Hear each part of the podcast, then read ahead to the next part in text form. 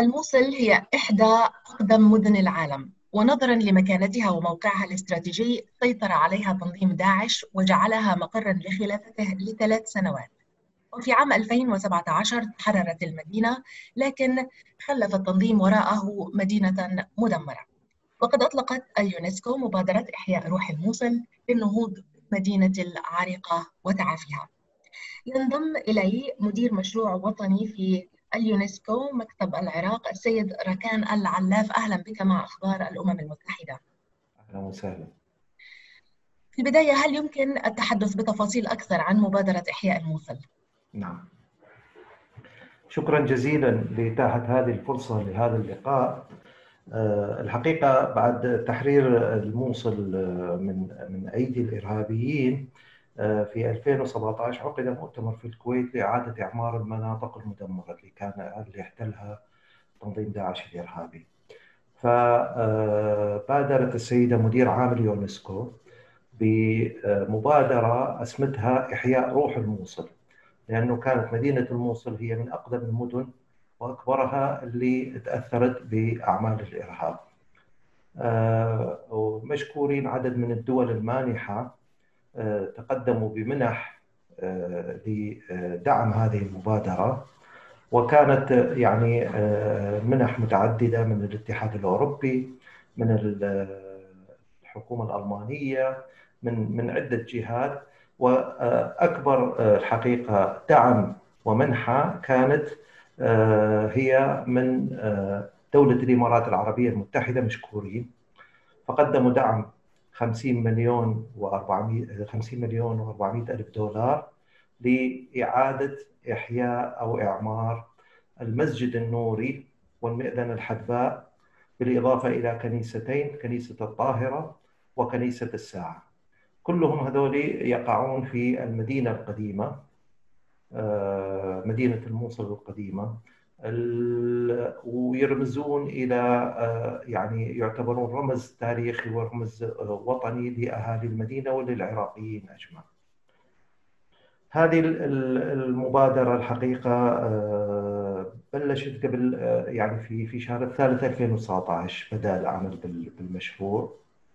آه، المشروع يعني بدأنا آه، أولا في المسجد النوري والمئذنة الحدباء. آه، بالمناسبة المسجد النوري والمئذنة الحدباء هو مشيد سنة 1172 يعني صار له أكثر من 850 سنة ومع الأسف المئذنة الحدباء كانت تعتبر رمز وطني للمدينة وللعراق ومعلم تاريخي عالمي لأنه كانت من أعلى المآذن الموجودة في العالم مآذن الجوامع كانت تتميز بارتفاع 55 متر.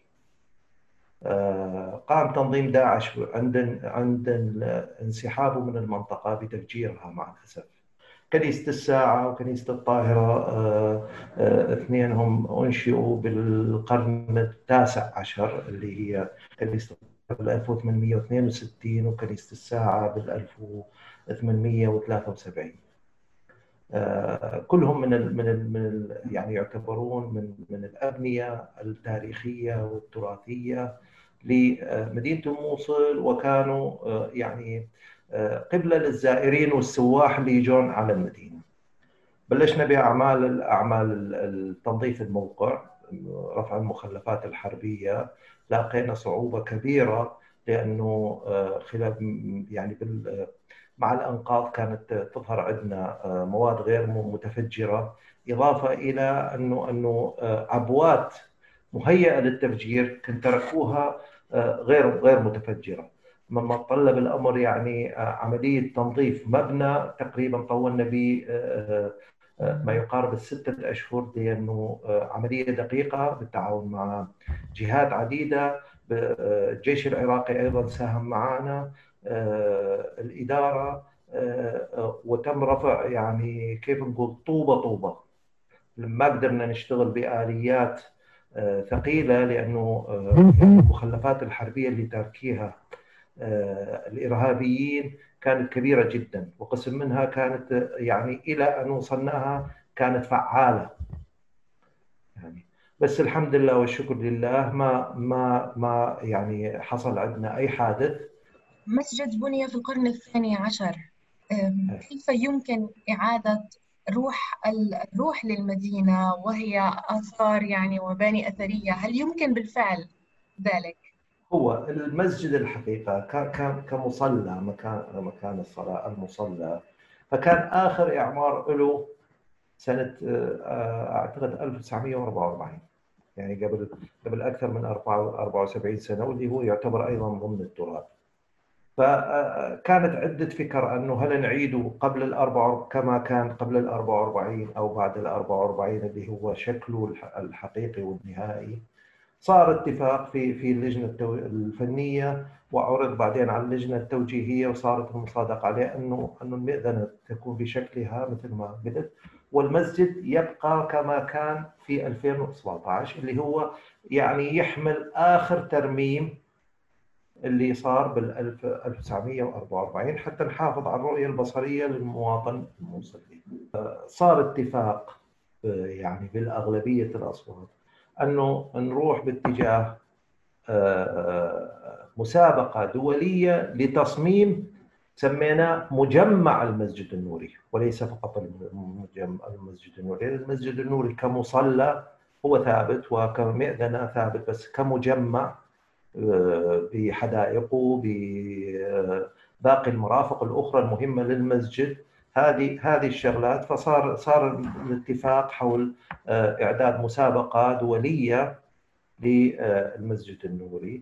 آه، أعلنت المسابقة في 16 11 آه، منظمة اليونسكو نجحت في في خلق نقلة نوعية لنوع من تراث عراقي نقلته إلى العالمية.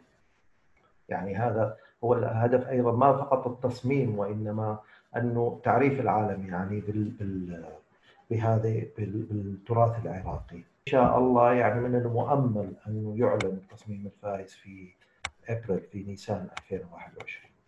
ومتى يمكن أن نشهد بداية التغيير في الموصل؟ كتصميم مجمع كامل إن شاء الله نبتدي في آه، يعني عام 2021 مدة المشروع هو هذا خمس سنوات.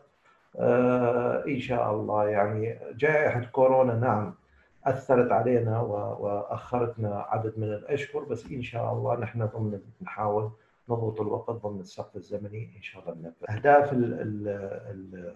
الحياة روح الموصل تتضمن ثلاث أهداف رئيسية اللي هي إعادة إعمار الأبنية التراثية والتاريخية في المدينة توفير فرص العمل للموصليين حتى آه، يعني آه، نساعدهم أن ينهضون بالاقتصاد الموصلي ويرجعون إلى إلى إلى دورهم.